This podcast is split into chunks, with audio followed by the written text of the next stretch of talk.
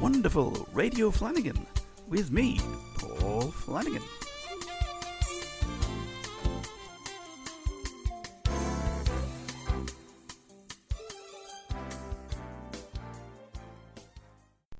So, welcome to the Great American Adventure 1988. I suppose we're going to be having chapters 1, 2, and 3. Um, chapter 1 covering, oh, I don't know, getting there. Uh, chapter 2, uh, getting across, and the bus people, the bus people that, I've, that I've met as well. Um, and then uh, chapter three, we'll round it off with um, just a few few observations about the journey, about different places and everything.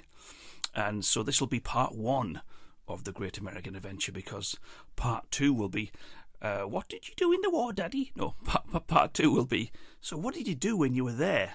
Um, but that that's a that's a whole different podcast by itself. So, sit back, relax. The sunny side is what they show us on TV. Spending Sundays on a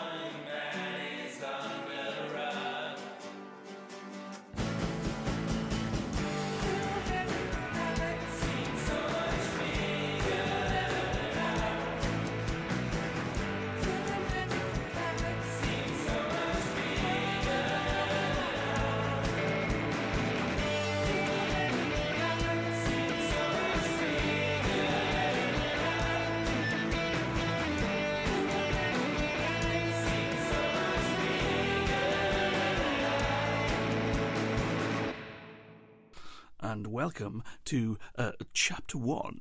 So it's the summer of 1988. Do you remember the summer of 1988? Were you born then? the summer of 1988, as I've worked out, I was um, 25, 25 years old and ready for that pioneering thing that all pioneering Europeans like to do, and that's travel across America. I think previously in the past we were trying to occupy lands and farm on it and you know beat out the indigenous Indians, but this time around it was actually just a fantastic journey that I wanted to take. Now, uh, prior to all of this, um, there's a good friend of mine, uh, Mr. Paul Wideman, who uh, I worked with in London and in the Royal National Institute for the Blind in the sound recording studios. And he is an American chappie and um, he moved out to California. He went back home to America and moved out to California. So uh, this trip was actually uh, going out to to see him and stay with him. But uh, like most of my little adventures, uh, it's actually the adventure. It's the trip. It's the um, it's what happened on the way that actually makes a lot of the great adventures. I had some good times while I was there. Don't get me wrong. We'll get onto that. Um, probably in another podcast actually, because um, there's quite a lot to talk about, or there's basically quite a lot for me to waffle about. And it's amazing the um, the amount of stuff that I actually kept. Um, I've got here in front of me, which you can't see, but I'm going to describe it to you anyway. I have a photograph album, and in the photograph album, I actually have the original uh, receipt from the travel agent um, back in uh, Stockton on Tees in uh, England, where I purchased um, all the uh, all the various tickets that I bought. Because I wasn't going to do this by halves, you know, because this was like a me being. I was even organised when I was 25. How annoying is that? Um, I decided I'd go to a travel agent because you can do all these things independently, and you can. But then you see, back in 1988, I don't think we had the internet. You know, uh, we had teletext or something like that, or whatever. You know, so there wasn't the um, the ability to self book these things. So so you basically had to go through a travel agent. So I believe I went to the travel agent. In fact, I went to two or three travel agents, and one, not, none of them could cater for uh, this type of thing. So this is obviously pre um, all these um, you know specialists booking agents that would get you all your independent traveller stuff. So this is a standard travel agent, probably not there anymore. Um, it's called or was called Badger Travel, and it's got um, it's got a logo of a badger in a hammock. I've never looked at the logo before till now. It's got, the logo is a badger in a hammock between two palm trees. Now it's not proper palm trees because they couldn't have leaves, so it's got like um, it's obviously done on Word, something like that, or, or what was what was the thing before Word? Works. Do you remember Microsoft Works? I think it's done Works. So it's got like two stalks for a tree, and then it's got like stars on top of the stalks where the uh, where the leaves would be. So that's Badger Travel for them. God bless them. 96 the High Street if they're still there um, and it's a letter confirming everything. I actually have a folder somewhere which actually has everything in it. You know, all the um, all the various tickets and things. So what did I do? Where did I go? And how did I get there?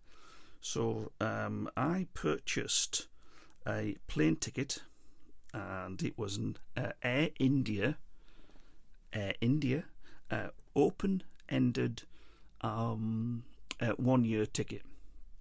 So um, I, I, but what I had to do was I had to um, book an outward and return, but I could change the return uh, when I wanted to for the period of you know a whole year from the from the um, the first uh, date that I purchased it.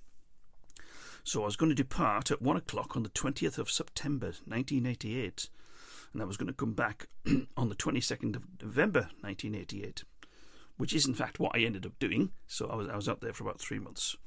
So now, you like the price of this flight. So, this is Air India, um, London to JFK in New York, return £229. Bargain. um, and that was uh, including, you know, um, luggage and everything. So, at that time, that was brilliant. Or paid tax as well, national insurance. I also bought um, which was a recommended. I, I, remember reading one of these um, travel guide books uh, to uh, you know what what what to do, how to get across America, because obviously I was flying to New York. I couldn't afford the flight to Los Angeles, so I did the pioneering thing, took the flight to New York, and got the Greyhound bus. Three days on a Greyhound bus. I'm tell I am telling you that was an adventure. and three days coming back it wasn't as great an adventure, but the, the, the trip across was pretty cool, and that's what I'm going to go through on this. Uh, on this podcast today. So I also purchased a two-week, uh, what they called a Merry Pass, which is um, uh, a Greyhound bus ticket thing, which is yeah, basically the driver had to stamp it all the time and click it all the time so that he could see how many days you'd used in one week. It was a pretty stupid system because it was so easily uh, you know, uh, walked around and, and, you could. But uh, um, with some of the bus drivers, I just said, "I've got one of these. Do you want to click it?" And he goes, "Nah, nah." And then you just get on the bus. So that means you got another free day. Hurrah! um, so yes, so I got a two-day Merry Pass for sixty-five pounds. So altogether, my return flight, tax insurance, and Merry Pass four hundred and sixty-eight pounds. Four hundred and sixty-eight pounds for a round trip from um, London to uh, Los Angeles, flight to New York, and then round trip on a Greyhound bus. Bargain. Couldn't get that nowadays. Done by the delectable Debbie Dobbin. That's a name. it's got down here at the bottom. Uh, your sincerely Badger Travel, Debbie Dobbin, Senior Travel Consultant. So, Debbie, if you're listening, thank you very much. I'm just wondering, what are you doing now, Debbie? Have you retired? Or I, I don't know. Anyway, um, let's get on with the show. Air India. Um, I never like being critical about things because you never know who's listening, like Air India, for example. And I can only presume that there was real problems on this day and that standards have improved dramatically. Um, but this flight had come from uh, New Delhi and had stopped over in London. Uh, was meant to be cleaned and you know refurbished, eh, not refurbished. what it could have been doing with refurbished, but uh, cleaned and all stocked up again. And then it was to set off to New York. Well, it almost got there. Um, I got on the plane, and uh, one of the toilet doors was broken, so one of the toilets didn't work. That's you know quite a basic thing when you when you're in flight because you, you can't like go to another part of the bus station or somewhere like that or use another toilet or go into a bar or a hotel and use a toilet in there. You, are kind of like on a plane, so um, when one toilet's out of use, that could be I don't know, you know, twenty five percent of the pooing places that you can't go to. Just thought while you're while you're on a, a Air India plane, and of course, um, you know, the bulk of the passengers uh, were um, eating curry. That's without a doubt, and and the place just um, smelt badly of curry. Now I don't mind curry, but I do mind it when I'm on a six-hour flight or something, and that's everything that's coming through the air conditioning all the time. So it was a bit heavy going, as it were, for a flight. But other than that, Air India was pretty good. Now, I'd been told that um, in order to get through uh, customs, because at that time we still had to get uh, visas. I think uh, there wasn't none of this ESTA nonsense that we have nowadays. So, so I had to get um, a, a, travel visa. Um, so when I got to New York, I had to be you know go through immigration and uh, and and sort of be questioned and everything about what I was doing, where I was going, and that kind of thing. Now, bearing in mind that the the bulk of the passengers on the plane uh, were Indian on an Air India flight, so there's a good chance that they are who they are and it, that was pretty evident that when we got to New York, um, all the passengers who were Indians were just, um, you know, whizzed through, not a problem. Of course, I was dressed. I was dressed um, well, quite conservatively. I was told to wear like a jacket and trousers, you know, smart casual, so that uh, I didn't draw attention to myself. do, you, know what? I couldn't have drawn more attention to myself if I'd painted a big red, you know, tit on the top of my head. so so the guy pulls us over, and uh, the immigration guy, and he starts to question me, and it was like a. Uh, and he never looked at me at all. He was just looking at the passport, and he was asking me all these questions. Uh huh. I see. Hmm. Where you going? Where you staying? What you doing? Um, have you got money to support yourself? That kind of thing. And I told him I was going out to California, and I showed him the, uh, you know, the the bus ticket and everything. It's not actually true. I didn't have a bus ticket. I only had the pass. I hadn't actually booked any ticket at all. Um, and uh, it was only at the final bit he actually looked me up and down, and then he stamped three months. so I think it was I think it was the bare minimum of uh, of visa that you could have. So so he stamped three months in the passport, and that was me. so I managed to get out. Um, I managed to get out of the uh, of the of the airport. Now at this point, I was actually uh, winging it because um, I hadn't any idea about what I was going to do in New York. I didn't know where I was going to stay, how long I was going to stay there for. Um, and it was really dependent on sort of what I felt like and what I wanted to get up to, and also money had a bit of a, an issue to do with it as well. I wasn't exactly loaded, you know. I think probably the jacket and trousers was probably worth more than all the rest of the money that I had on me. so there was a place called um, uh, Megan's. It was called one of these hotel booking services that was in the um, in the airport, and so I went to there and uh, I said to the lady behind the counter, Hello, lady behind the counter. I, I didn't say that. I said, Hi. Hello, I'm English. Um, I w- and I was uh, getting a bus from the Port Authority bus station in New York. We'll we'll come back to that in a minute. For for those of you who have been to the Port Authority bus station in New York, you'll you'll know what I say when I go. um, so I said I, I want to stay in a hotel near there. Can you put me in a hotel near there? So she said, um, whatever she said. But anyway, she, so she booked me in this hotel, uh, the Hotel President, as I believe it was called, and it's somewhere um, uh, somewhere near, just around the corner, in fact, from the Port Authority bus station. And it was, uh, I, I, didn't actually know that until um, I went. Sorry, I'm just turning over my notes here. Oh, there you go. Yeah, I've got tons of paper on the desk here, and I, would literally written what, what before I started doing this podcast. All I had was the photograph album, and uh, and I had written lots of notes in the photograph album, and then I'd done some little like uh, show notes, you know, for for what I was going to talk about. And I kept thinking in the back of my head, do you know I've written all this down somewhere? I know I've written all this down. So I went digging in the archives. I have a box in the cupboard. Everybody's got a box in the cupboard, cupboard, haven't we? I mean, us guys generally have a box in the cupboard with stuff in, like really important stuff. Um, that will, you know, it's only ever going to be useful once in your life. Well, this is it. so I found in there a folder, and in the folder, uh, I had actually written the whole journey. Not only had I written the whole journey, I had copies of letters that I'd written to people, and it's on various bits of paper um, and you know, a lot of it is, uh, you know, this yellow legal notepad stuff that you have in the states. It's weird size. It's not A4 size. It's uh, you know, as as we have, it's um, it's just weird size. So I've got lots of that and and, uh, and bits and bits and things on scrap paper. In fact, let, let, me go back. Let me go back uh, before so so I'm in America now and I've booked a I booked a hotel to go to the um uh, the hotel president. But let me go back to uh, Terminal Three in Heathrow.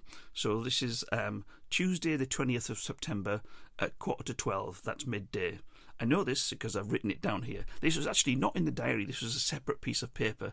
But it was it was so funny that at the time that I obviously thought it was worthwhile writing down. So it was worthwhile, and here's what I wrote.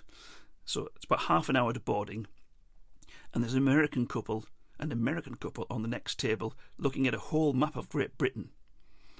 And, and the husband says, Eh, I think we went to Coventry, didn't we? And the wife says, No, it was something else. And He goes, Yeah, yeah, here it is. Coventry's in Scotland. And the wife says, No, no, it's in London. and the guy goes, It's here in Scotland. And the wife says, Yeah, they must have one in London as well. It's where all those kids were drinking the other night. Of course, they were talking about Covent Garden, weren't they? Not Coventry. I just thought that was brilliant. Anyway, so I thought I thought to myself, is this the shape of things to come? Because the only other American that I'd known was uh, was Paul, my friend Paul. So the fact that the the next contact was um, these two bright young things in the airport trying to work out if Coventry was in Scotland. Coventry is in fact a city. It's not in Scotland. It's in England as well. But anyway, so um, we get on Air India plane, we get to New York, I'm in the bus station, I booked a hotel, uh, and then I got a bus uh, from the airport to the Port Authority bus station. And it's uh, now if you if you've not been there before, and let's face it, most of you won't have. Um, it's mahusive. I, I, mean, it's a big place. Uh, there's, there's massive exits everywhere. Um, I think there's about 10 exits or something. And uh, although I've been given like a, a, little scrappy bit of paper map kind of thing by um, this lady at, uh, at Megan's at the airport, I did not have a clue. And also, I was jet lagged as well. I'd never had jet lag before, never really um, you know, understood what it was all about, apart from the fact that I was extremely knackered, I was tired, I was hungry, and um, I just wanted someone to sort it all out for me. well, as it happens, as you know, in the Port Authority bus station, there are lots of gentlemen who are quite happy to help you out who are not authorised by the bus station to do so. And in fact, there are several signs all over the bus station saying, uh, you know, don't uh, stop and uh, take the information from these people. Don't let these people guide you at the bus station. Something like that. There's big signs everywhere. Um, and this guy, this guy actually, he approached me once, and I said no because he was actually standing under one of the signs that says, you know, don't don't approach these people.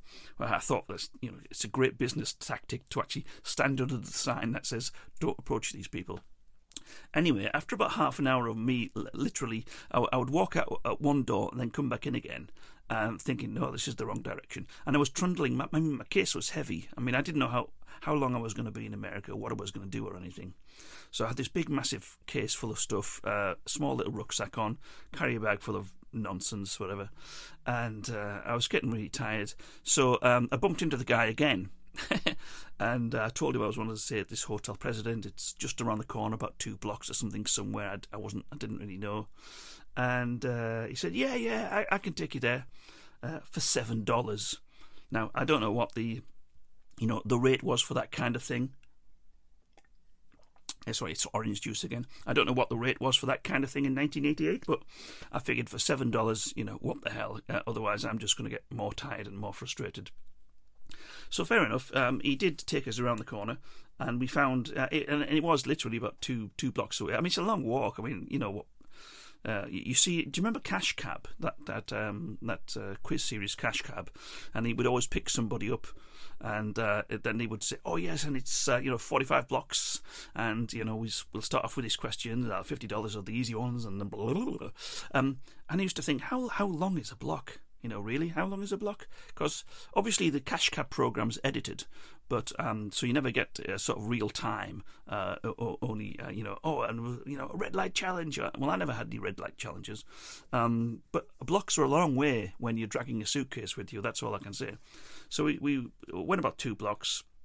We got round to the hotel president, and uh, it was an interesting place, and it was um, it was run by Indians and uh, strangely enough, um, they they weren't uh, they weren't the red Indian variety.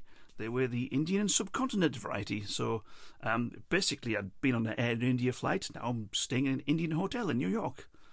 How how cool is that? I, I don't know. maybe maybe maybe somebody could tell me that. Is that like synchronicity? I mean, what's going on there? Is it like payback or something for me thinking getting off the plane? Because obviously the woman at Megan's wasn't Indian you know, but she might have been on some kind of deal with the hotel president to send, you know, dodgy looking people there or anybody who's come off an Air India flight. I don't know. Anyway, so yeah, so the hotel, the hotel president. Uh, I remember uh, interesting things about it. One of the interesting things was that it had an absolutely shit TV. it had a TV that had about two channels on it, and you know it's a sort of thing that if you squinted, they both looked like Abraham Lincoln. You, you couldn't really see anything. They, they weren't really sort of like um, uh, you know. I was looking forward to like Great American TV because the only American, you know, we see American TV programs in England at that time, you know, back in 1988, and it would have been like um, MASH and things like that. Um, interestingly enough, uh, when we were over in uh, being Irish and we used to go over on holiday in Ireland many, many years ago, I'm talking about sort of 1968, 69, and uh, we used to sit, and there used to be a lot of American TV on the on the two Irish channels that they had, and uh, MASH was one of them, and. Uh, they used to have the uh, the laughter track because in the UK when when they, when they screened Mash they didn't have um, the laughter track on it or did they? You know, I can't remember which way which way around is it? Uh, no, they don't have the laughter track on it in the UK. But then they, uh, in the original series when they showed it, but then in Ireland they, they showed it with the with the laughter track on, and it really kind of like diminishes some of the scenes in Mash. I think with the laughter track, if you've not heard it without it. Anyway, so I couldn't see even Mash on that TV in the hotel president. I was, I'm not I'm not going to say it too many times the name of the hotel in case it's you know collapsed, been pulled down, or is now owned by somebody else, and um, I, I, don't want to get myself into trouble with them. Um, but so no, they'll probably fix the TV by now. Let's be honest, you know. Um, I noticed that it also had um, a safe. It, the guy was the guy was quick behind the desk to tell me that it had a safe which shut at seven p.m. Not quite sure what the relevance of that was. Uh, you know, so as he's saying that, you can have a room in my hotel, but really it's actually pretty dodgy. You better put all your valuables in the safe because we lock it up at seven o'clock, then we bugger off. I don't know. I, I, don't know why was that. And also the cafeteria um, uh, closed there as well. But as one of the uh, as, as, there was a guy in the lift um, as we was going up uh, to my uh, to my room, and he said for seventy five dollars a night, he says, "Yeah, it's not bad for the location." I wouldn't know. Uh, you know, seventy-five dollars for a hotel uh, in New York um, for a night. I suppose so. Bed and breakfast, I presumed. I, I presumed wrongly. It was actually only bed. there, there, was no breakfast. So I went out. Um, I, I, dumped all my stuff and I thought, New York, New York, it's a wonderful town. And the, mm, mm, mm, the people through a hole in the. Uh, let's go out and have a look. but I wasn't going to go too far because I was really tired. I mean, I was really, really quite tired. so uh, apparently, it was just around the corner again, another block or something from um, Times Square. Uh, I, I, may have all this all this wrong in my head because I haven't got a, a, New York map in front of me. But as far as I can remember, the Port Authority bus station was about a couple of blocks to the hotel. Then the hotel was literally around the corner from Times Square. And I remember um, walking onto Times Square and uh, Cats was still playing. You know, the, the Lloyd Webber you know, um, carry on, and uh, you know all kinds of uh, big flashy lights and everything, and people looking around, looking at me, oh hey, look at this, and then getting the wallet stolen while they were watching that kind of thing. It was great. so I remember looking at all of that, and there was a pizza place just next door to the um, to the Winter Garden Theatre, and uh, I thought, oh my god, New York pizza. I've heard nothing at all about it ever in any movie, but let's go and get some.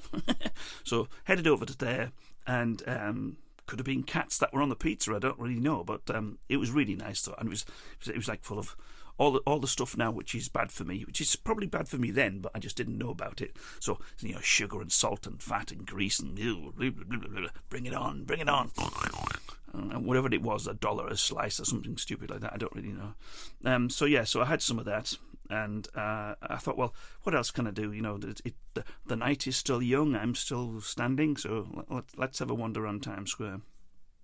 And down the edge of uh, Times Square at that time, uh, on on the sidewalk, there were these guys that were. Um, they had uh, chessboards and backgammon boards, and you could uh, rent a board off them for a dollar, and you could play a game of chess or backgammon with them and and I thought that's a cool idea. That's really good. So so bearing in mind, I, I think to myself as I'm a reasonable backgammon player, let's rent a board with this guy and, and we'll have a game of backgammon. So uh, we, uh, I'm laughing. I'm laughing now, but it was it was quite sort of hectic at the time. So we started this game of backgammon, and um, he was rubbish. I mean, he was just like rubbish. I mean, I, I don't know what kind of quality of player that he expected to sit down in front of him, but I was taking him to the cleaners. It was pretty obvious that he was just some kind of rogue guy who was going to take money off people. So as we got not quite even halfway through a game that was clearly going to win, um, he just started to cheat. he just started to move stuff on the board, or, or, he'd or he'd throw the dice and he'd just move thing, you know, move the wrong number of moves. And I was looking at it and I was thinking, and there was nobody else around, and I was just looking at the board thinking, he's just like so. I don't know. I, I don't know what came over me. Was it was it my honesty? Was it my um was it my disbelief? I just says to him, "You're cheating. You you you can't do that." Well, my God, You'd, you'd think it was the American Revolution all over again. He just got up from the table. Yeah, you calling me a cheat? And then he turns around to one of his friends and he goes, "Hey, this guy's calling me a cheat." So his friend gets up. Goes, "Yeah, you call me. You you can't go. You can't come here." You... so uh, for a minute, I, I was like so shocked, and I thought, "Fucking hell, what's going on here?" So. So I, I, I, I scraped my chair backwards and I got up and I said, Look, mate, for a dollar you can fucking keep it. and, and then I just like wandered off pretty quickly. I couldn't believe it. so yeah, that, that was like, uh, you know, so I thought to myself, are these Americans? I mean, is this what it's like? this is 1988 now, so you know it's not. Um, um, I should, you know, I, I, don't know what it was like in 1988. Really, I know that it was the year that you had the Summer Olympics. Um, you were the only country to bid for it, apparently, so you got it. So I don't know whether that was a good thing. Um, but I thought to myself, right, okay, so tomorrow morning, it was it wasn't actually tomorrow morning. It was going to be quite late on in the day uh, uh, that I was going to get the uh, my Greyhound bus uh, across across America. So I decided that uh, I didn't want to miss anything, anything at all. I wanted to be awake for, for three days. I wanted to be awake for three days. So what does a boy do when he wants to stay awake for three days on a bus? Well, no, I didn't know any dealers, so I, I went to this um, late night pharmacy, uh, which was across the road from the hotel, and they had these um, caffeine tablets. I mean, like they were like Super Pro Plus Pro Plus with an an, an enormous amount of caffeine in them. Um, guaranteed to you know keep you awake through for exam studying and that kind of thing, and and definitely guaranteed to keep you awake on a bus. So uh, I didn't take them that night because I wanted a good night's sleep. So I um I, I bought like shit no I can't remember how much a lot of them, and uh, and and I took them with me because uh, I was just I was going to take more than what was guaranteed because I, I, literally didn't want to miss a thing. So I went back to the hotel room and I've got one of my uh, my first photographs that I took in New York and it's it it is actually as I've classified it a a sad study on the New York skyline because I couldn't see a thing really. I could see with my eye what was going on, and what was going on was uh, above the um, uh, above the pharmacy was a, was a dance studio. And so when I'm back in my room and I'm looking out uh, of my hotel room, um, I, I, you see this image of um, the pharmacy. If you do you remember um, Broadway Danny Rose? You know the restaurant that they that they eat in. That you see it at the start of the movie, and I think at the end of the movie as well. And it's all red on the red on the front. I think it's closed now. I think it's only just closed this this restaurant, and uh, it's all red on the front, and it's all very colourful and lights and everything. Um, well, that was how the pharmacy looked like. And then above it there was these massive, huge windows of a dance studio, uh, and in there there were there was a ballet class going on and I just thought the it was just so strange, you know that um, uh, the, the the juxtaposition. Do you like that? Do you like that? I, I don't know what it means, but I thought I'd throw it in juxtaposition. Uh, the the whole the whole idea of that we have this classical ballet dance going on there. They've got people selling Pro Plus tablets down below them. They've got guys who uh, will beat you up for a dollar when you accuse them of cheating. Um, and it was just like it was. I thought if I can just capture this in a photograph, that would be really cool. Uh, but I didn't. So so basically, I've got this picture, and um, you can see um, office blocks, the shape of office blocks, and you can see about three red lights. Is that it? Yeah, that's it. That's it. You you can't actually see anything. So I've described what I saw, and um, it was really cool. And I, I was sort of it made it made up for the for for the uh, for the for the assault uh, earlier on the, earlier on that evening. So yeah, so that was me arriving in New York and uh, I stayed the night. And then the following day, I was to get on a bus. But that will be, in fact, uh, chapter two, because this is actually the end of chapter one. Did I say it was chapter one? I'm telling you now.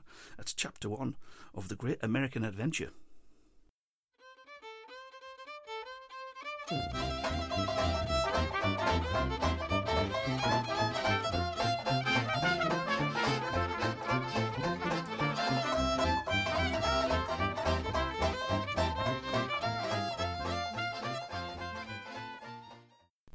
Chapter 2 of The Great American Adventure. For those of you who are still awake and are keeping track of where I am, I was staying in the President Hotel in New York, just around the corner from the uh, Times Square. And um, the incident with the men with the um, uh, with the backgammon boards. So yeah, if you remember, there was no breakfast included in the President Hotel, so I had to go and get something to eat. So I believe I um I I took the bus to the uh, Port Authority bus station, or maybe I didn't actually. No, no, no. I uh, I went around the corner to try to find somewhere something to eat, something for breakfast, and I, I believe in one of these guides, uh, uh, the, I had been recommended to go to a place called Lindy's. Now I think there's a the, uh, a chain of Lindy's um, uh, cafeteria places across America, but uh, but this one was in uh, this was in New York, just around the corner from where I was staying, and I remember it really well because it had huge windows. Uh, it had the um, uh, the smell of coffee when you went in, um, and there was a guy. Uh, I know his name was Mike, this New York policeman, uh, and he was at the he was at the counter. Um, having his having his breakfast, his pancakes and donuts, whatever, and uh, and the, the lady behind the counter, the, the waitress, hey Mike, you, you got enough? Blah blah blah you know, and that was my. And so it's just like the Hill Street Blues. This It was just like watching Kojak, you know, but being in it. That's quite funny. So I sat down at the table, and this is this is this is God's honest truth. This is what happened. So I'm looking at the menu, right, and and the lady comes over and um, I was looking at the eggs, and she says to me, "Oh yeah, I wanted it like a fried breakfast, like trying to get a typical English fried breakfast, but you know, put, put, putting it together with things that were on the menu. An unusual thing for us Brits at that time because we just would point at something and say we have that, whereas you had like options. I was like options, fucking just give me breakfast. And then I said, I'll have, I'll have eggs, and she said to me, "Do you want your eggs over?" And I said, "Over what?" over what? and she looked at me like, like what? and and she said, uh, yeah, no. And then she described what she meant. I said, oh yes, yes, I'll have them over. Yeah, yeah. over what? Oh my god! I don't know whether I don't know whether that made her day, but she went off muttering to herself like, uh, she, you know, she'd just been talking to some kind of like a weird, strange person. And in fact, she was walking, talking to some weird, strange person. So before I left New York, um, I went and uh, visited a friend of my brother's. My, one of my brothers uh, had worked in New York uh, a couple of years before then, and a friend of his lived in um, this uh, apartment block uh, in, in Uptown Manhattan. Uptown Manhattan right? So uh, the only way to get there, I, I, was not about to do buses. You know, I just thought I'll get a taxi. Um, it was really expensive as well, as it turned out. Uh, but I thought I'd get a taxi, and uh, the taxi up there was completely uh, uneventful. I uh, went went to see my brother's friend, and it was so security orientated. There was like uh, you know, it was it was security code. She had to tell me security code to get in the building. Then I had to get past a guard, and then there was another code. And then she lived on like the um, the billionth floor somewhere in the sky, um, where, where, where you know I went to look out of her, and it was like double thick, like reinforced windows, like you know, bulletproof or something. You know, went to look out the windows, and there was a city down there, and they, and, and they all looked like ants. It could have been ants on the window, I don't know, but they all looked like ants. And um, that was a nice little visit to go and see her. Then coming back again, I uh, she phoned uh, me a taxi, so uh, again you had to make sure to stay in the um, the the armor plated lobby until the taxi turned up, and then uh, you know went outside. And this is this is the one that I remember, uh, and this guy was from uh, Haiti, Haiti, uh, the island nation that had the um, uh, you know the the the the the, the, tidal waves and the storm and everything uh, in the, in the last couple of years. But he was from Haiti. Uh, didn't didn't really speak a lot of English apart from the fact to tell me he was from Haiti, and he had like. Um, now, it could have been just tourist stuff, it could have been his own personal voodoo gear, but he had it all along his dashboard and hanging around the cabs, uh, hanging around the cab, you know, like skulls and beads and things like that, and, and, and all and all things voodoo related and and sadly he had some medical issues as well, and and and the cab absolutely stank. I mean, it just stank. It was stomach turning. Um, so uh, I was trying to open a window to do the window down, but but again, just like these American movies, uh, the sewer gratings. You, you know, you see them. I think it's in the opening scenes of is it Hill Street Blues or Kojak or something, where where you see the sewer gratings and you see all like the well, I say steam. Innocently, it would be steam, but clearly it isn't. It's like sewage effluent stuff coming out. So I'm opening the windows to try to get, and we and we come to a red light challenge. You know, we come to a red light, and uh, so we're over a sewer grating. So I've tried to open the window to get rid of the smell of this poor man's digestive system from the cab, and there's all this shit coming up from the sewer grating as well. I was thinking, I don't need this. You know, I've got a big journey ahead of me. so we get back to the hotel. I check out, and um, I go back to the Port Authority bus station. Um, I've got my ticket booked to go on the uh, quarter. Was it? Um, 1845 Eastern Standard Time on Wednesday, the 21st of September 1988, uh, on the Greyhound bus. Um, now it's going the uh, what they call the northern route, and um, I've got a. They, they, give you like the. They used to give you various things and uh, you know a, a, little trace of the map to show you where you're going. And there's also like a map which uh, worked out the um, the hours between the major cities. So uh, I just looked at this the other day, and I was going to work it out. Did I actually was I actually on this bus for three days? And I was because the, the travelling time between uh, the major cities on the northern route, the way I went over, so uh, it was New York to Philadelphia was about two hours. Um, of course, these times may have changed dramatically now. Uh, you know, maybe faster buses, or maybe they've changed the routes. Um, but it worked out this way when I was there. So New York to Philadelphia was two hours. Uh, Philadelphia to Pittsburgh was six and a half hours. Uh, Pittsburgh to Cleveland was three hours. Uh, Cleveland to Chicago, seven and a half hours.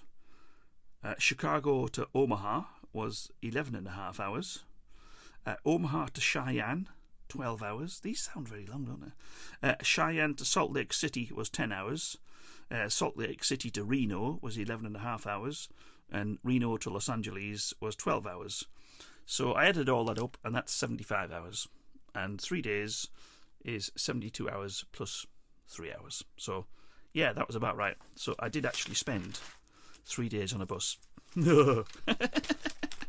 you should try it honestly. If nobody's done this yet, pe- do people do this anymore? I mean, do people do this pioneering thing and and uh, particularly on the Greyhound bus because you you can Amtrak, but you look at the big trains and that, and, and you're getting on this big sort of cylindrical, um, you know, massive aluminium trains thing, and, you, and you're off the ground, and it's lovely and it's air conditioned, and well, I'll get back to air conditioning, and it's lovely and it's air conditioned, and it's clean and it's safe. Um, but that's not the great American adventure, is sure, I, I, would have liked to have hitchhiked it. I just I didn't have the money really because it's actually quite expensive to hitchhike when you're staying at place to place and buying food along the way. So I kind of budgeted just for the bus and and money to spend on the bus. But if I hope people still do the Greyhound bus thing because I, I can highly recommend it and keep a diary uh, because um, because some of the people that you meet and the things that you get up to and the things that you see uh, are, are, just amazing. Particularly if you've not been to America before, which I'd never been to America before, and, and I think one of the things um, that surprised me the most or that amazed me the most, and this is going to sound pretty silly, but um, it's so big. it is just so big. Now, you know, bearing in mind that I come from uh, little old England, and I say little old England, you know, I don't know what the comparative size of. You can probably fit England in most states or something like that, you know. Uh, and, and, and, and the roadways over here in England, uh, they're fairly tight, um, you know, uh, in, in, terms of um, between. Uh, you, you, you, can drive from one side of the country to the other in about five hours at, the, at its biggest distance, and sort of seven hours or something, you know, end to end. It, it, it's not big, you know, in, in terms of driving distance and and the land is premium. So where you've got um, uh, motorways and you've got slip roads and exit roads leaving them, they're very short, they're very quick.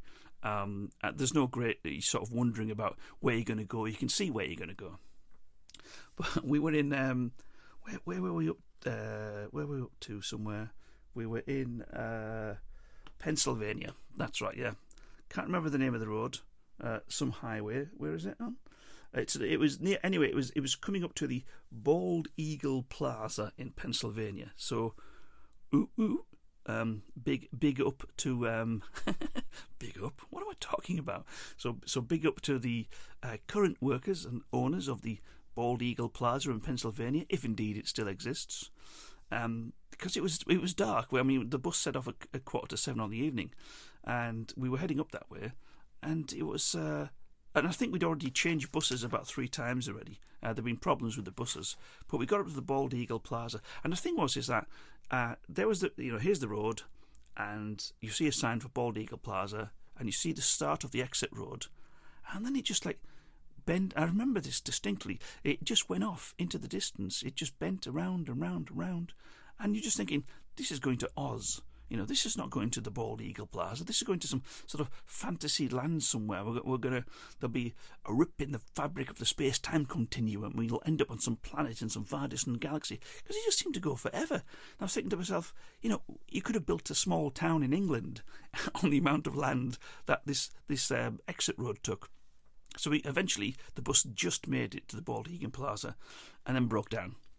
So I've got his picture. It's my second picture. I think I was in the same situation of uh, not having a digital camera in 1988. So I've got like a, a, a point and press thing. Um, so I've got the second picture, and uh, the picture is of uh, there was a girl there called Vicky. Um, she was from Leicester University. So uh, I was sitting next to her on the bus when we left New York because she was English, I was English, and we needed somebody to talk to that we could understand. so so uh, so we sat together, and there's a dude. I actually just called him dude because he was a dude, uh, dressed like a dude, sitting sitting. And this is in the uh, Bald Eagle Plaza, so he's sitting next to her, and there's a guy on the left, uh, a lumberjack shirt, and um, so, so this is this is the, the look now. So this is the look. So he's got the lumberjack shirt that's open down to the chest, a t-shirt on underneath, denim jeans, shit kicker brown boots, and baseball cap. Um, so when he spoke like he was an extra from the Dukes of Hazzard, you wouldn't be surprised, would you, dressed like that?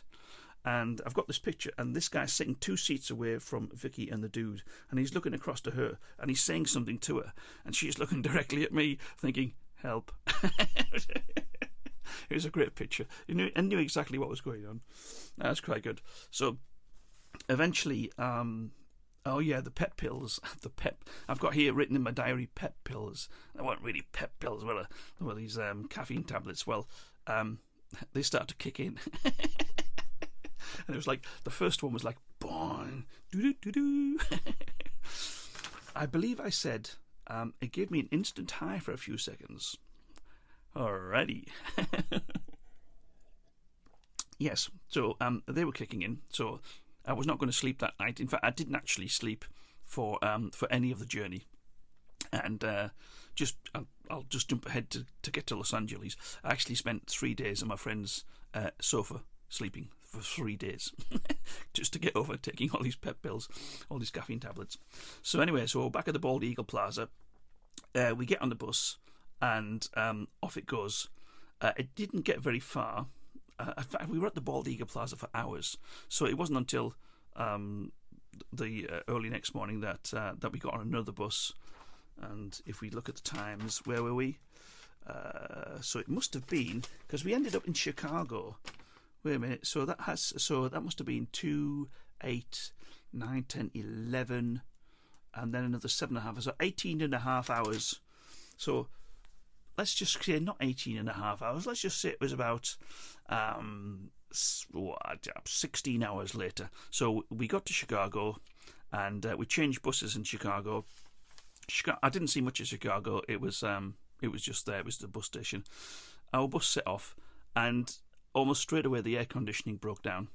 Now uh, this was uh, August, was it? No, it was September. So September 1988. If you remember September 1988, it was a hot summer. Um, and uh, without any air conditioning, quite frankly, on a bus with lots of smelly people that you didn't know, you were going to die, weren't you, with no air conditioning? So the bus had to pull over uh, pretty quickly. Uh, we, we, were literally driving out of the suburbs. Okay, so um, if it if it had broken down in the city and we managed to pull into a proper designated bus station that had lights and was reasonably safe and had security, everything would be great. Uh, but no, no, we got into some of the suburbs of uh, South Chicago, and um, yeah. So, do you remember Assault on Precinct Thirteen? Yeah, do you remember that movie? Uh, not the remake, but the original one, which is much better. Assault on Precinct 13, and um, they were they were trapped inside the uh, abandoned police station, and was people shooting at them left, right, and centre. Well, this is effectively what happened to us. It wasn't an abandoned police station, but it was an abandoned school. The bus had to pull into the schoolyard. We had to like break the gate open, get into the schoolyard, and pull up by the school building. And the driver went back and closed the gate in some vain attempt to stop the marauding masses, you know, coming in and robbing us all and he told us all to stay by the bus. Jesus, you know, and it was in a real dodgy area. I mean, this was not a safe place to be. And I think we were there for about another couple of hours. Um, they didn't even bother to try to uh, fix the air conditioning. Uh, they just sent a replacement bus. And uh, I've got a, a two. I've got two more photographs that I took there. Um, yeah, yeah, yeah. I, I, quoted the Blues Brothers. You know, we're 106 miles from Chicago, full tank of gas, half a pack of cigarettes. Uh, blah blah blah but we were actually 10 miles from Chicago, a full tank of gas, half a coach load of people. It's daytime and the air conditioning's broke. and I, were, I was, um, this is a picture of me stood. God, I, I looked thin then. And I had hair. And it was black hair as well. Blimey. And um, I just, I'm wearing coordinate. You can't believe it. Jesus, I'd really look like. I'm wearing coordinated clothing, so I've got um, like white sneakers on. I've got these like light grey. Now, light grey is something I would never have worn in the UK. It was, you know, when you're brought up as a little boy, it's blue jeans or nothing else. You know, if you started to wear black or wear grey, you know, you, you they got the priest in. Basically, there's something wrong with you. You know, so I'm wearing these light grey jeans, black belt, a light grey shirt, opened at the collar. oh my god! And I'm leaning casually against the bus, looking pissed off uh, because the bus is broken. And the photograph was taken by who I called the man from Omaha, who you might imagine was from Omaha, and you'd be correct. Uh, and I took a picture of him, and he was a nice guy. Uh, he was one of the many um, one of the many bus people that I chatted with. Um, the bus people were quite uh, were quite interesting. In fact, shall we shall we talk about the bus people? I'll have a drink of orange juice, and we'll talk about the bus people. So the bus people. So yeah, um, the man from Omaha. So these people got on and off at various different places. Um, so the man from Omaha Uh, he was uh, he was actually quite interesting. He was a very ordinary bloke, and um, he was travelling from New York, uh, going back home. He'd been working, uh, he'd been working a long way, and uh, he was going back home, back to his family again. And uh, he was he, he, was he, he, was good to talk to. So I've got photographs of people because um, I, I, sat basically towards the back of the bus because, as you know, uh, the most colourful of people uh, sit towards uh, the back of the bus. Um, uh, I've got people's. I, I, can't give you people's full names here. In fact, some of them I didn't know. There's one guy who uh, I was called. His name was Pete, and uh, he was Mexican, so he was actually known as Mexican Pete. he was Mexican Pete, um, and you know we had a we had a brief conversation. Um, uh, he'd been married twice and had been in prison twice.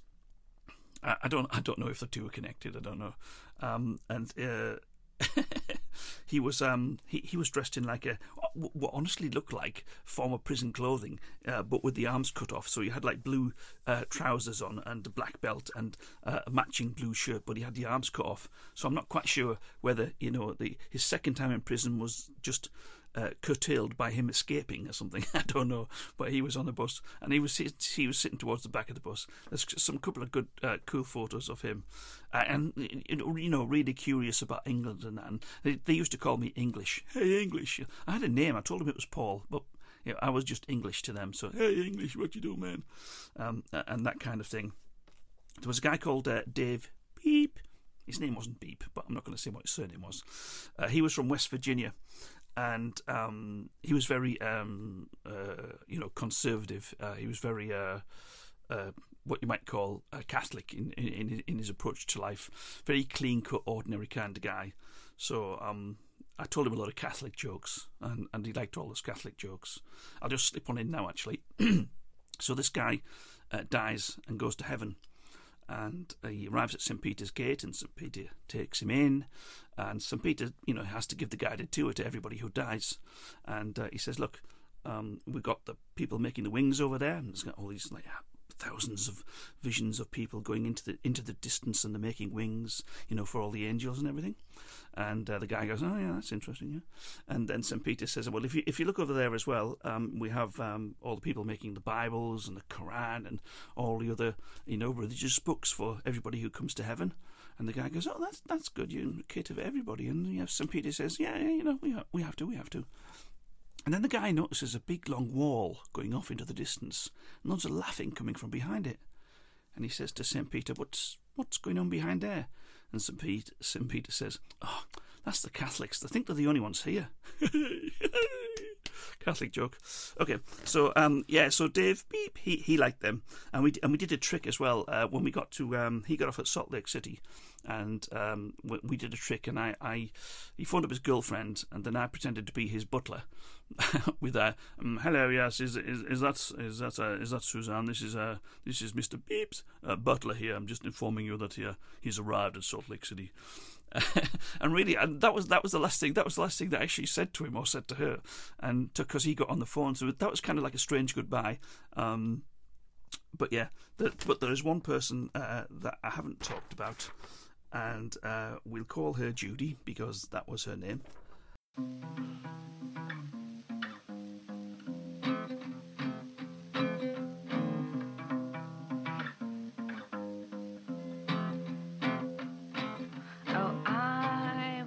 Watch Battle Royale. Akira and Suicide Club. Because American movies, they are so dumb. Predominantly focused on big tits and guns. But oh, the passion of Eastern European cinema the pathos and comedy of Emir Kusturica. Some people say USA all the way. But I get down with Sylvie and Greenaway. Oh, I hate America. Oh, I hate America. Let's talk about Judy. So, Judy was actually her first name. Uh, I won't tell her second name. It's Beep. She's not related to Dave Beep. but Judy. So, uh, so Judy was this eighteen-year-old uh, from Arkansas, and um, she got on the bus in Iowa. I remember, and it was sort of late in the afternoon. And she had, uh, I remember, I remember noticing there was two things that I noticed. One was that her feet were wet and it hadn't been raining. I don't know what that was about. And she had no socks on, and uh, she was just dressed in. Uh, not, you know, she wasn't dressed for the weather. Um, uh, she had uh, just this pink flowered Hawaiian type shirt on, um, some very tight pink jeans, and some small brown leather boots. I've got this written down, by the way. This is not from memory. Um, and the boots were wet, and so were her feet. And she just had one small little uh, tunnel bag, you know, those um, elongated type bags. So she had one small tunnel bag, and uh, in it, right in this in this tunnel bag, as because she sat down next to us. So in this tunnel bag, all that she had was a photo album, okay, a pink flowered bed sheet, a couple of bits of toiletries, and she had some small uh, burnt down red candles and little glass tumblers. You know the kind that you would have in church, that you would, you know, pray and you'd put a put some money in the thing and you'd light the candle. Those little candles in in in a, in a church, and she had uh, one or two uh, necklaces, and that's all that she had. So she had um, no clothes. She had no change of clothes. Uh, she had nothing. Um, and so, so, so, so that in itself was a, was a little bit peculiar. You know, I thought to myself, that's a little bit odd. And so she got she got talking, and she asked me loads of questions about um, English and people in England and stuff like that. And it was it was it was strange because uh, it was like talking to a child. I mean, she was eighteen, but I mean, it was like talking to a uh, talking to a small child.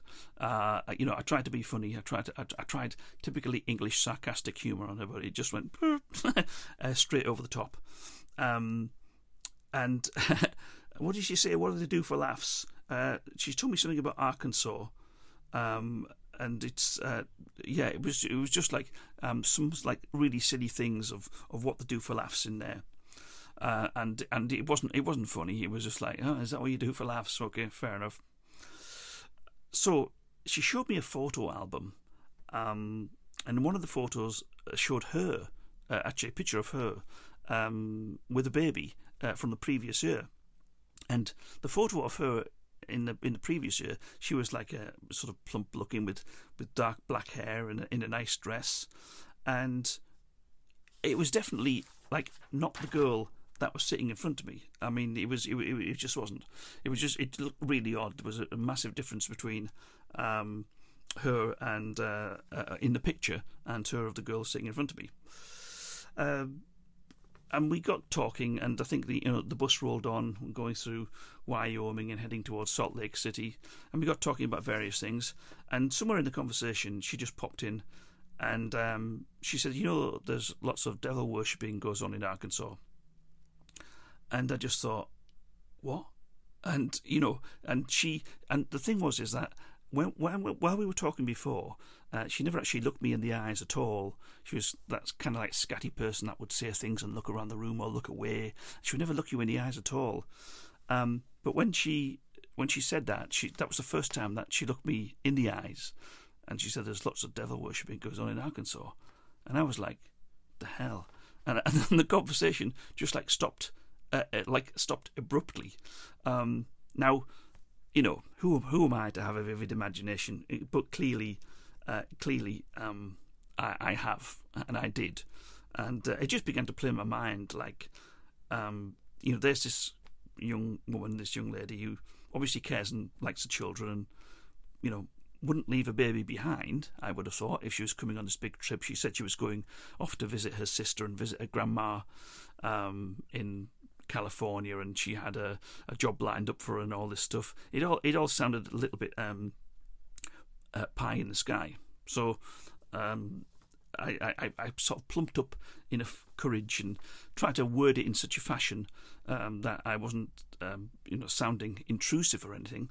So I said to her, uh, so I just came right out and I said to her, so, so where's your baby now? And she just went, dead. Not, she's died just like dead, and there was no other explanation. And again, this was, and this was several hours earlier. Uh, sorry, several hours later, after she told me about the devil worshipping, and this was again the only second time that she looked me in the eyes when when she said this, and I was like, I was like chilled. I was like cold. I, it was like. Uh, you know, uh, it, it, was it was like this was a summer, and we were on a bus, and it was out in the middle of the the, the hot desert somewhere, and she just told me something that was um, to be honest, uh, quite horrifying. Um, and I didn't really know. I didn't really know a sort of like what to think about it, or, or what, or, you know, what to make about it. Um, uh, so I kind of like you know stored it away, and I was thinking to myself, well, well, you know, what what's what's actually happened to this girl? You know, lots of devil worshipping going on. She's just got church candles and strange necklaces and no other luggage, and you know, her, her baby's like dead in her words. Um, so we, we stopped at um, we stopped for lunch at a place called Rawlins, Wyoming. McDonald's at Rawlins, Wyoming, if you've ever been there before. And she didn't get off um, uh, the bus to have a break. She went to use the bathroom, but um, but that was about it. And then I realised that she didn't have any money. She had no money. She somebody had bought her the bus ticket. I think a sister had bought her the bus ticket. So um, I gave her some. I had some little biscuits in my bag from um, when uh, from the from the drugstore where I bought the, uh, caffeine tablets. So she had them, and then I went back. I, and then I got back off the bus before the bus turned up. Uh, you know, pulled away and I got the a McDonald's, and um, and gave her that as well. Uh, so, uh, uh, as the bus um, travelled on across the country, she did say that um, she she she sat next to other people on the bus, and I remember this guy uh, this truck driver because uh, he saw that we'd been she'd been sitting next to me and uh, we got off the bus at one time and he says to me uh, he says you know your, your your traveling companion is like a little weird you know. She's got um uh, she's got some really uh, some really bad attitude problems um, you know that she really needs, she really needs to get sorted out. And I was just thinking so so that kind of like sort of verified to some degree um, my thoughts about you know what had happened to this girl, what had happened to her baby, and the fact that she was like you know running away to something, or definitely running away from someone or, or something, and then going you know nowhere really. Um, because uh, like a complete stranger had just kind of like you know sussed her up in a, in, a, in about a two hour conversation that she had you know really bad attitude and that there was things wrong with her. So she came back sat down next to me again, and um, I, lent her, I gave her a pair of socks because she, I, just thought I can't let the girl, you know, walk around without a pair of socks on, and she fell asleep. Um, and it was, and she was off. You know, in, in her mind, uh, she was going off to uh, to sunny California for a, um, uh, you know, for a, for for a new for a new start in life. Um, and again, uh, she, I, I, think later on was that um, she bought this problem uh, the, the, this thing about um, uh, devil worshipping, and uh, she, uh, for, for uh, totally unprompted, um, she, and, and, again, uh, you know, the, these occasions on the, the, the two separate occasions where she had looked me straight in the eye to tell me something. I, I, think when she was wanting to tell you something uh, really important, that's when she only looked you in the eye. And she showed me her wrists, and uh, there were specific um, uh, gash marks, slash marks on her wrist, not random, but but but done in a um, in a particular way, and it was a scary.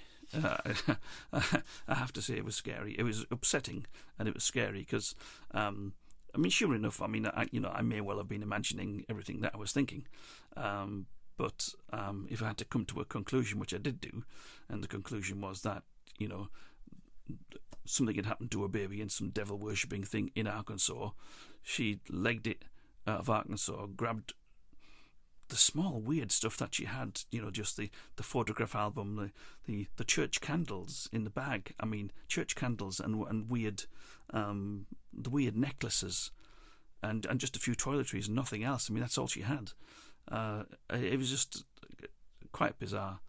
Um, and she was travelling to Los Angeles, and we got off in Los Angeles, and and uh, she had to wait about three hours for her sister uh, to come and uh, to come and pick her up. Um, I told my friend uh, Paul about about her, and he was like, "Oh, you don't want to get mixed up with these people," and blah blah blah blah. Um, I, w- I was gonna um, uh, sort of uh, catch up with her um, in Los Angeles once I got settled, uh, but then um, I sort of took the advice of, of my friend Paul, and I, I called her up, and she gave me her sister's number. I called her up and just made some excuse, like I was going back to England because was a my mother was sick or something like that, and uh, and and that was the end of it. So. I just wonder, um, you know, was I right? I don't know. And how how did she get on? You know, did she uh, did she survive? I don't really know. Um, but yeah, so uh, yeah, that was Judy.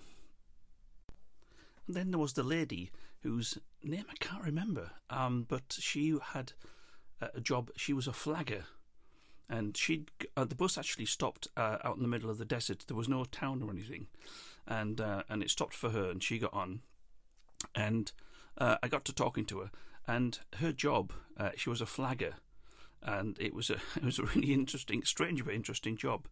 So in the middle of the desert, where they're doing these um, roadworks out in the middle of nowhere, they have to give traffic uh, plenty of notice that the roadworks are going to be occurring.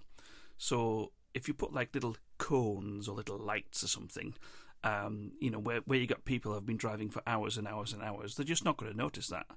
So what they do is they hire people called flaggers, who, as you might imagine, stand there in the road waving flags to direct people, you know, over to one side and or off onto another road. And her job uh, was a flagger, and and it paid really well. I think it paid well for the job, you know. Bigger, basically, there was a lot of danger money involved, but uh, but it paid really well, and um, that that was her thing. And um, she was uh, had a husband and a, couple of small kids, and uh, and she travelled not too far around the country, more or less within you know uh, x amount of distance from where she lived. But uh, but that was her job. She would be dropped off, uh, stand on the road with the flags flagging people over, um, and then uh, and then later on the day be picked up again. Or in this instance, uh, she was off on her way home, and they must have some deal with uh, with Greyhound buses because because the bus just stopped and picked her up, and, and off we went as as if it was just a normal bus stop. Um, but yeah, she was she was a very nice lady. It was uh, it was very very very very interesting conversation and very um, insightful into a an unusual job. I mean, that wouldn't happen in the UK. You know, the, like I said, the road's too small. By the time you had somebody with a flag, you would have run them down and be up the roadwork straight away. But um, but no, that, it was it was quite cool. Yeah.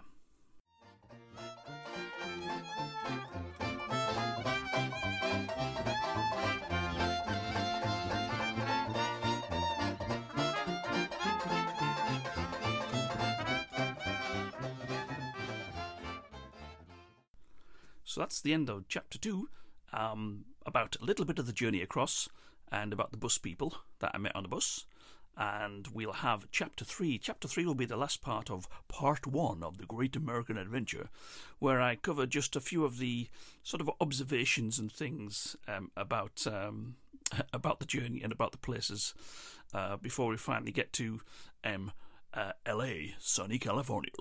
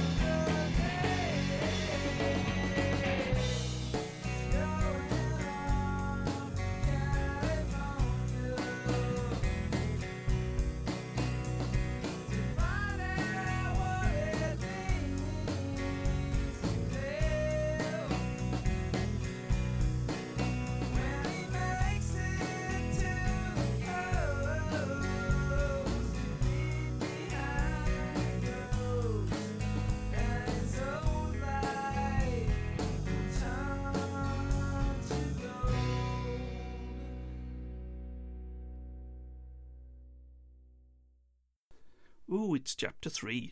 Chapter three of the Great American Adventure, part one. so I've gone back through my uh, diaries and things, and I've tried to uh, pull out all the little sort of observations and things that I learnt. Um, I learnt. Did I learn anything? I don't know if I learnt anything. Um, maybe I did. Did I learn? Would I do it again? Yeah, I would do it again. Actually, it's probably a lot quicker now and and, and a lot more safer and a lot, and a lot less erratic. I would imagine.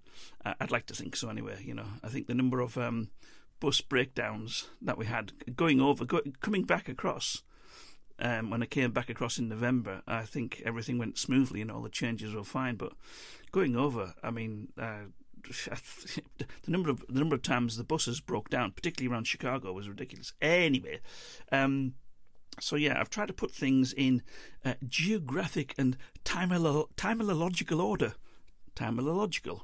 I just made that word up. You can keep it if you like. So, um, yeah, so basically, I started on the east coast, didn't I? And I went across to the west coast on what they call uh, the northern route of the Greyhound, or at least that's what they called it then. I presume that the magnetic Earth's crust things and hasn't changed that much. It's still in the north, so across the northern part of um, uh, the USA. Uh, so I went from east to west. So, in that kind of order, I've just pulled out things that I was doing at the time in, for example, um, Davenport. I believe Davenport is in Iowa. is it in? Is it still in? Is uh, still in Iowa? It hasn't moved. You haven't changed your boundaries or anything. And I, I remember I was listening to. They had this radio station there, which is probably still there, called Kick. It's basically K I I K, um, and I think it was. Uh, they had some a sort of groovy jingle like K I I K Davenport. Do in in a kind of a voice that was obviously higher than mine.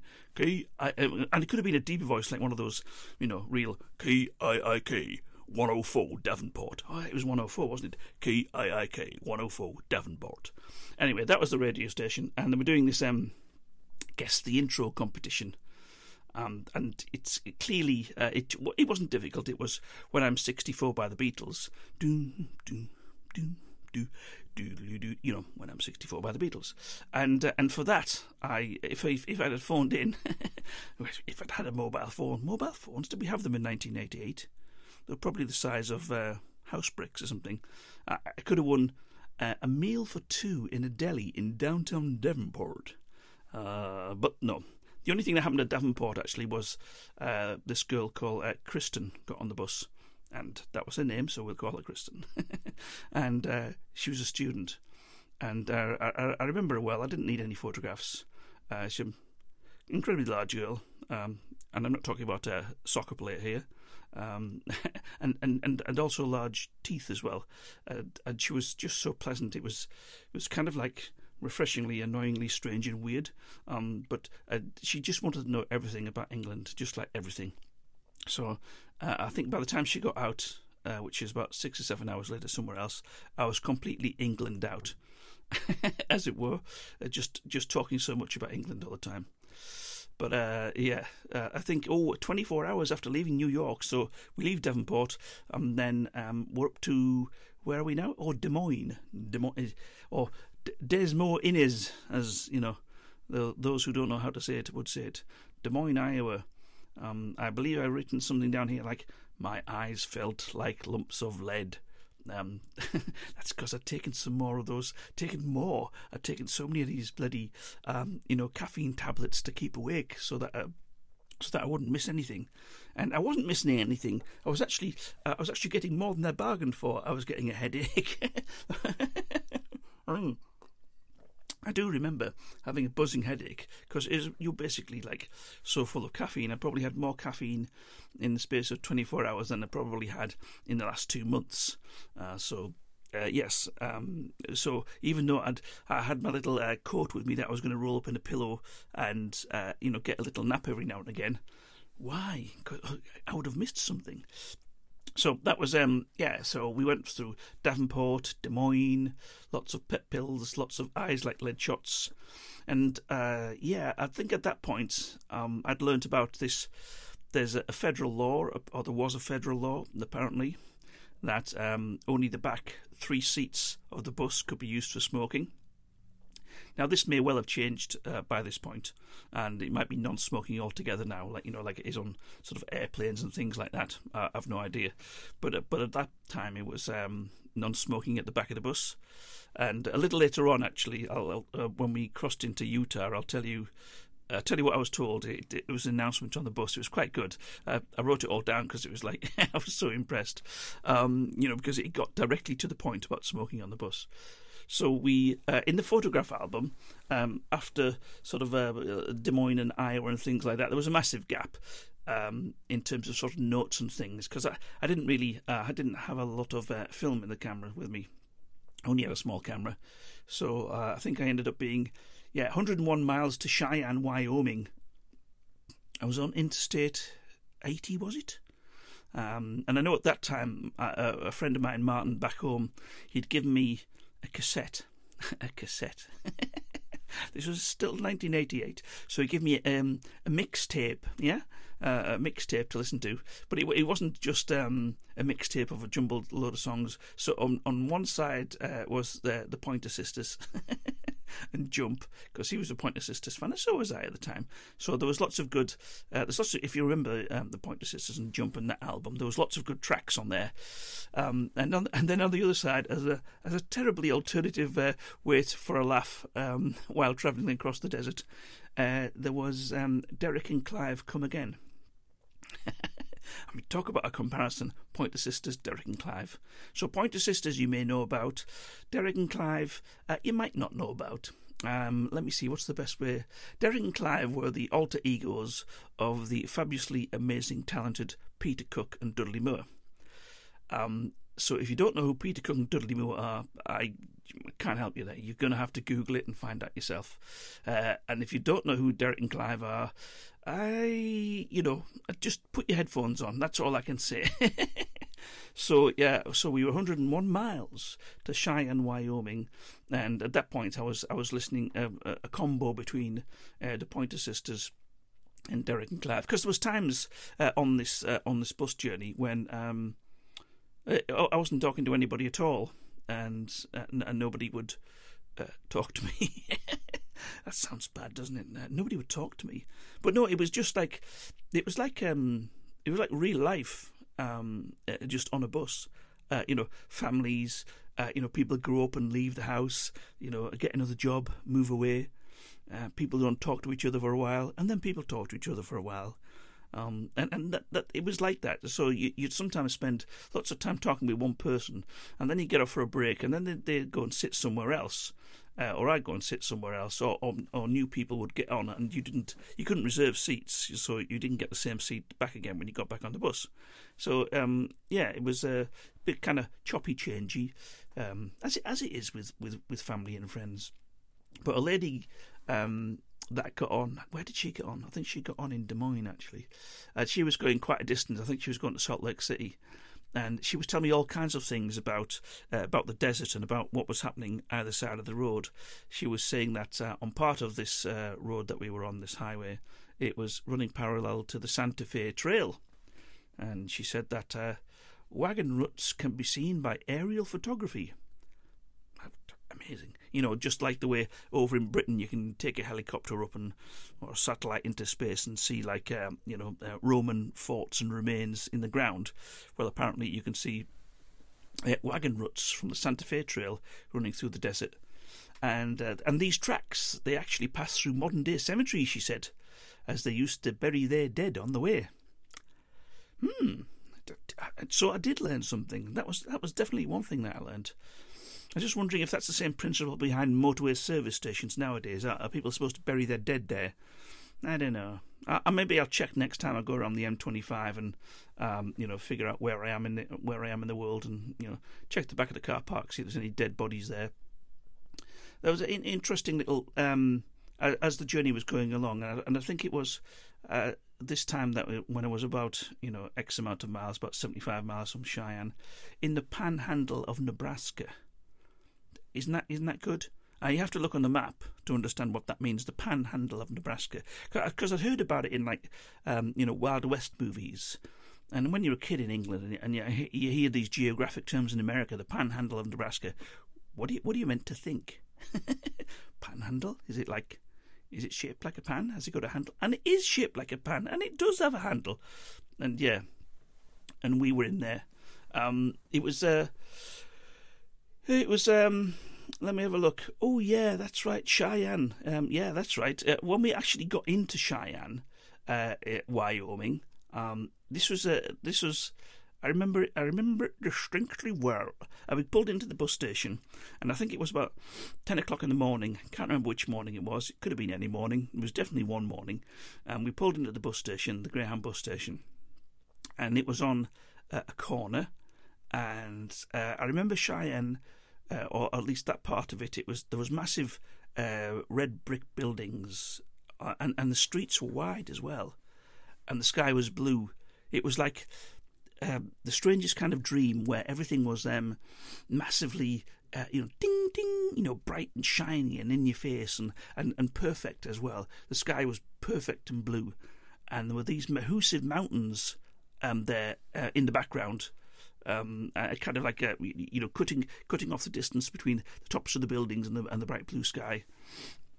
We we trundled uh, we trundled into uh, into Cheyenne, Wyoming. Came out the bus station. We had about an hour, I think, uh, in between changing buses, and uh, we, me and a couple of the guys, thought we'd we'd go and get something to eat uh, because we were starving. And we came out the bus station, and there must have been like a nuclear air raid warning or something because there was like nobody there was nobody, and uh, and it was on like a, a quite a large intersection, and there was like one or two cars, but no no pedestrians. There was there was nothing. There was nobody around, and so we both, uh, you know, there was me and one of the other guys. We split up and we thought this is a bit odd. so we crossed over the road again uh, to the next block, and uh, this time there was like no traffic or no pedestrians on the streets, and it was like it was really really strange. It was like you know there'd been maybe some strange disease that had wiped everybody out. It was just this was ten o'clock in the morning, and it, it, might have been a weekday morning. wasn't wasn't a weekend, I don't think. Um, and across on uh, opposite us, uh, uh, you know, on the second block that we that we uh, crossed over into, there was this huge um, red brick building, and above it was uh, a life-size model of a cowboy on a bucking bronco, and he was rocking backwards and forwards, uh, and underneath it was um, Cheyenne, Wyoming, uh, the home of Wrangler jeans. and it was uh, above a cow. It was above a shop that was selling all this cowboy gear. But uh, yeah, it was Cheyenne, Wyoming, the home of Wrangler jeans.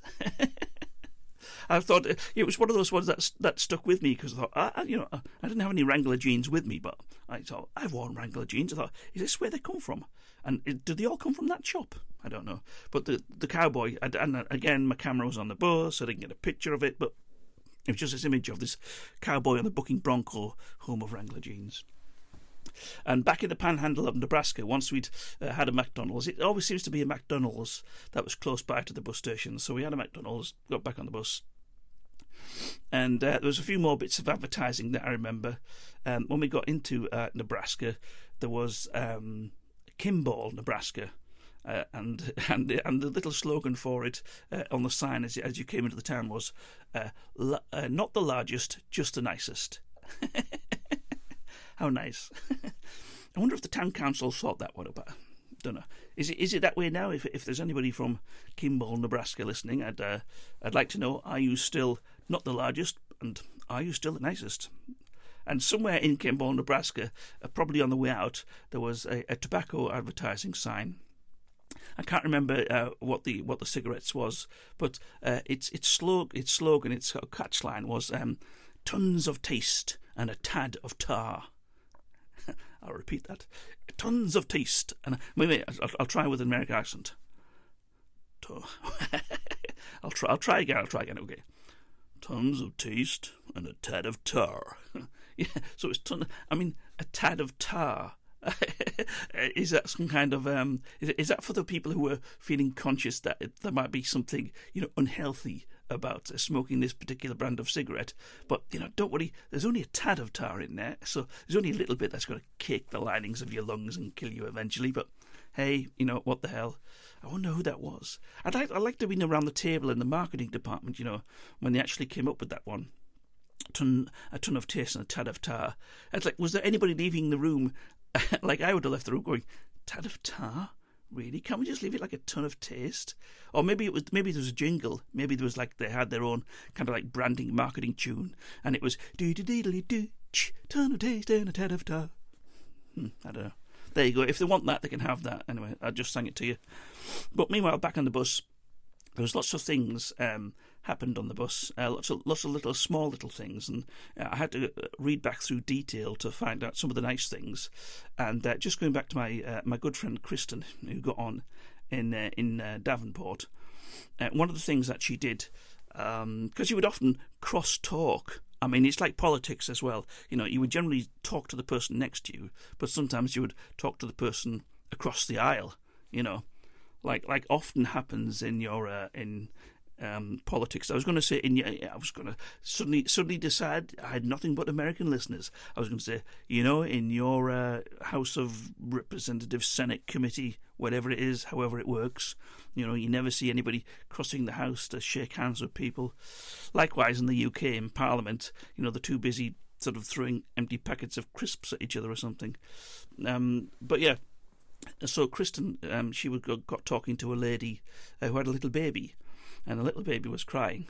So then Kristen um, had her uh, Walkman thing, a little Sony Walkman thing, and and she put the headphones on the baby, and you know turned the Walkman on, and then the baby started smiling, and then the baby fell asleep. Now, I was amazed that because I've never seen a baby fall asleep to Metallica before. I don't know what it was. I, I, don't. I don't know what she had in the Walkman, but um, uh, you know, a day a day or so later, I'm in the same situation. I was talking to this lady, and uh, she had a little baby and, and another uh, small child with her, and the baby started to cry. And I said, "Oh, sh- shall we shall we try this?" And I was thinking, "Please God, let this work." And so um, I put the uh, put the headphones on the little baby, and the only other cassette that I had with me, and you know, again, this is cassette land, uh, was by uh, Spyro Gyra. I don't know if you remember uh, Spyro Gyra. In fact, they may well still be around. I don't actually know, but they were like um, I don't know, it, sort of a pop funk thing. Would you call it? Uh, sort of easy lid escalator music. Do you know what I mean? It would be like a or lift music, you know. It, it, would be very, very, very stuff you could sort of whittle to without worrying about cutting yourself by being interrupted by the music. So I uh, I put the uh, put the headphones on, little baby, had the volume down really low, and um, you know Spyro Gyra there, Do do do do do do and it worked. Thank God for that. And the baby stopped crying, and I was a hero. So yeah, so I haven't put that down on my uh, resume. Uh, can stop baby crying with Spyro Gyra because it's it very rarely comes up in interviews. You know, your uh, stop baby crying sort of technique or qualifications. Who knows? There might even be in you know some sort of educational certificate somewhere. Baby handling. Actually, no, baby handling. That sounds that doesn't sound right, does it? No, forget that. Scrap that idea. You know, if I could be bothered to edit all this out, I would, but I can't be bothered, so it's just going to stay in there. But get so. Do you remember earlier on um, when I didn't need a drink? Well, I do now. So hang on. It is only orange juice. I could uh, wish I could show you a picture of it. I'm drinking it out of my uh, my my Duff beer mug, which everybody has, don't they? Don't, doesn't everybody have a Duff beer mug? Anyway, so um, remember earlier on, uh, I came across this uh, interesting principle that there, there was a federal law about there being non-smoking um, on the back of the bus. Um, so when we got into uh, Utah, or crossed the line over into Utah, uh, our bus driver at the time was a gentleman by the name of Dutch Washer. That was his name, honest to God. So, Dutch Washer. So, he must have been, I'm guessing, you know, uh, some sort of a German, Mormon, um, whatever. But anyway, uh, lo- lovely fella. Uh, he had uh, some fantastic. He was he was a bit like a, a tour guide at different points. Um, he, he, pointed out at one uh, as as we passed by this one thing, uh, a rock that looked like a cowboy riding a horse. It's it, it again. I didn't have my camera with me. We were probably going too fast. Nobody was going to argue with him. Yes, there was a rock that looked, and it did. There was a rock that looked like a cowboy riding a horse. Uh, and then on the other side of the road, da, da, da, there was a tree that had been growing out of a rock for a hundred years.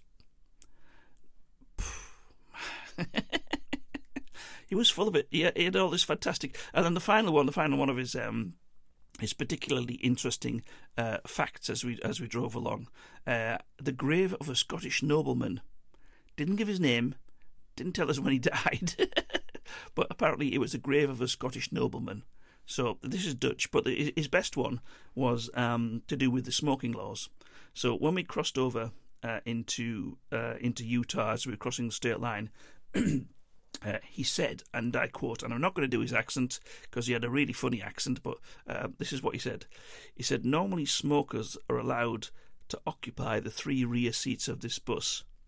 However, in the state of Utah, smoking is prohibited anywhere on the bus, including the bathroom at the rear of the bus.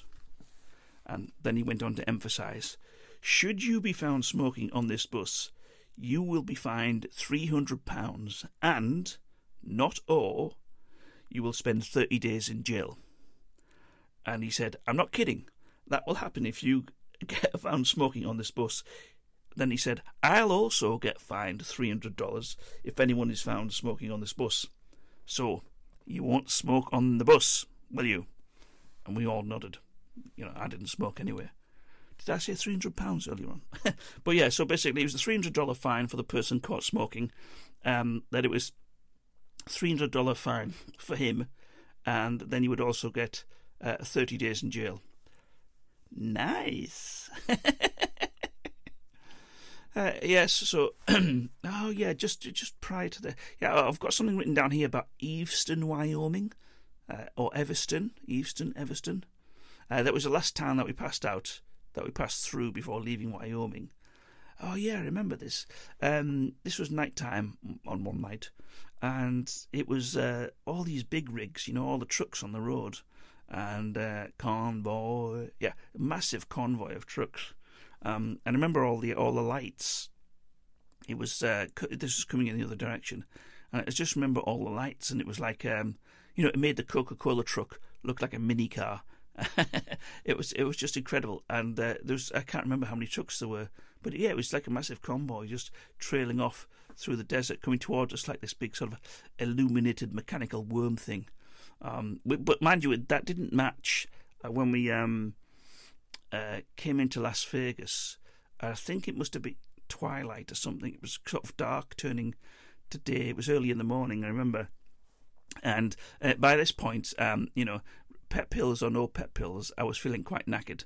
Um, I remember kind of like squinting my eyes, and um, as we came into Las Vegas, it was you know there was kind of like it was like desert and darkness. Then all of a sudden it was da da da da. It was like lights. I mean, so much lights. How much power does that city use?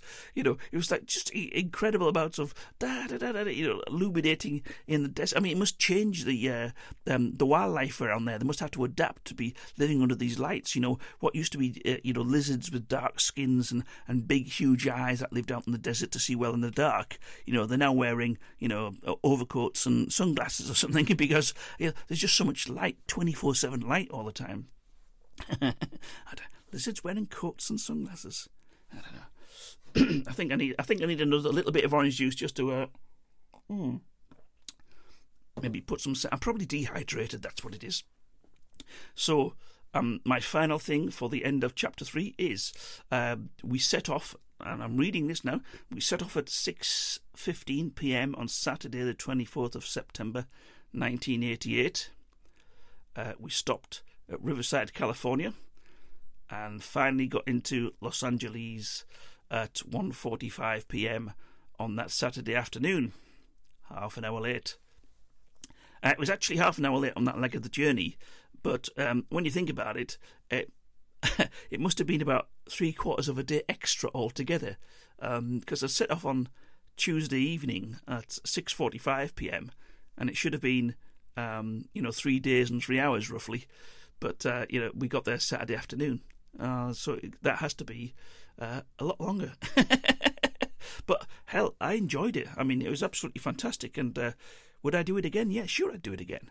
Um, uh, with all this knowledge as well. And in fact, I'd take the long, tedious route as well, and I'd make sure there was many changes as possible, just so I could meet like all these fantastic and weird and wonderful people. Um, and if you've not done this before, if you've not done, because it's still a pioneering thing to do, whether you be from another country or in America, take the Greyhound bus from coast to coast. Uh, it's just, it's an experience. And then when then when you get to Los Angeles, well, when you get to Los Angeles, that is in fact uh, part two of the Great American Adventure. I hope you enjoyed this. But I know I have.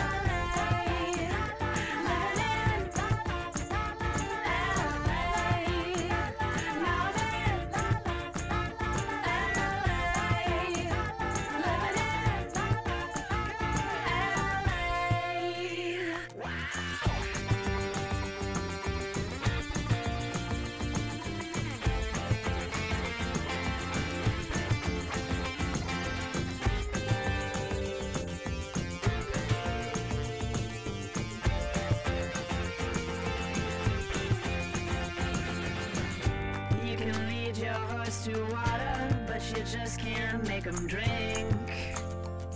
No, no, no. And we can make you dance, but we just can't make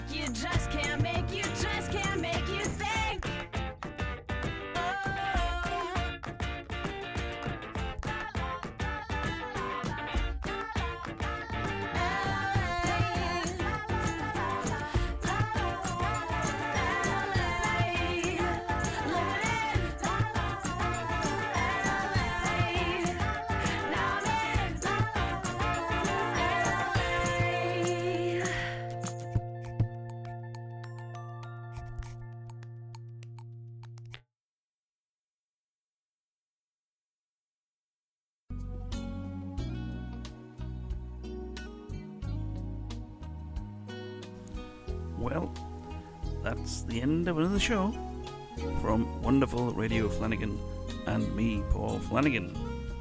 I hope you've enjoyed it. I know I have. and, um, well, I'll uh, catch you next time on Wonderful Radio Flanagan.